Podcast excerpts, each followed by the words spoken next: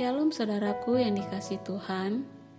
Hari baru, rahmat yang baru Pasti Tuhan sediakan bagi kita.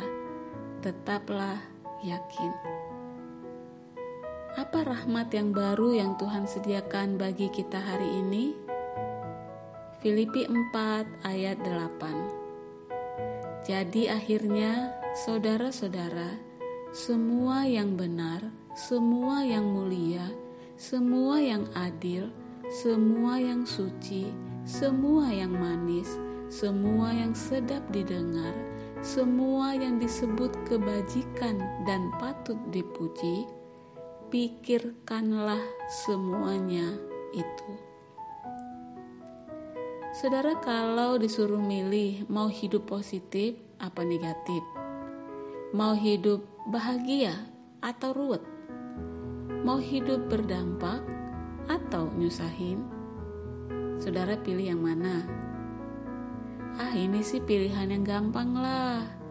Orang bijak pilih positif. Bagus. Bijak 100 buat saudara. Karena hidup positif adalah hidup yang terbaik dan berguna. Tapi tahukah saudara, bagaimana supaya kita bisa mempunyai hidup yang demikian? Tuhan memberikan petunjuk buat kita, yaitu pikirkanlah apa saudara? Pikirkanlah semua yang benar, mulia, adil, suci, manis, sedap didengar, kebajikan yang patut dipuji.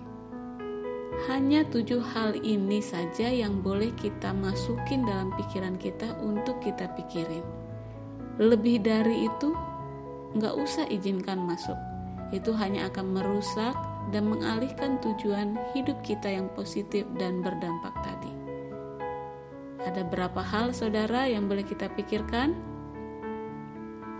Ya, tujuh. Coba sebutkan tujuh hal tadi. Oke, sekarang coba diingat. Sudah?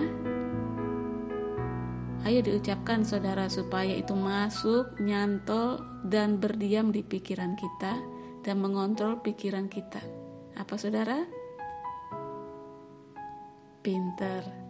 Jadi kalau kita mau mikirin hal-hal yang negatif, khawatir, jengkel, marah, dan lain-lain yang negatif itu, ganti dan isi pikiran kita dengan tujuh hal tadi. Semua yang benar, mulia, adil, suci, manis, sedap didengar, dan kebajikan. Simpel ya saudara, gampang ya. Tapi apakah sesimpel dan segampang itu kita mikirin semua yang positif tadi? Enggak memang. Ini bukti kita manusia yang sudah tercemar dosa. Kita lumayan bergumul buat mikirin apa yang positif-positif tadi. Jauh lebih mudah bagi kita untuk memikirkan hal-hal yang salah, yang negatif-negatif. Sehingga kita suka salah mikir, salah berasumsi dengan orang sekeliling kita.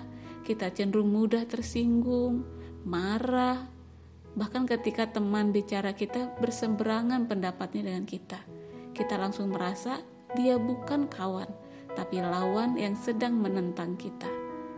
Kemudian kita sakit hati, jengkel, dan memutuskan gak usah berteman dan berbuat baik lagi kepada dia. Cukup, titik.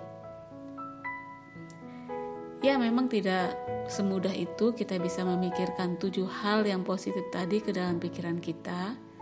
Tapi kita punya Tuhan yang tidak kehabisan cara untuk menolong kita supaya kita bisa alami dan nikmati dari memikirkan tujuh hal yang positif tadi. Bagaimana? Ya dengan tetap bertekun membaca merenungkan firman Allah yang tertulis, yaitu Alkitab, yang semua kita pasti sudah punya bukan?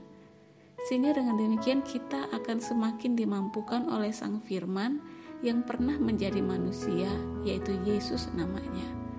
Dia yang pernah menjadi manusia sama seperti kita, pasti tahu bagaimana bergumulnya kita untuk bisa menjalani hidup yang benar, hidup yang positif, dan berdampak menjadi berkat bagi sesama.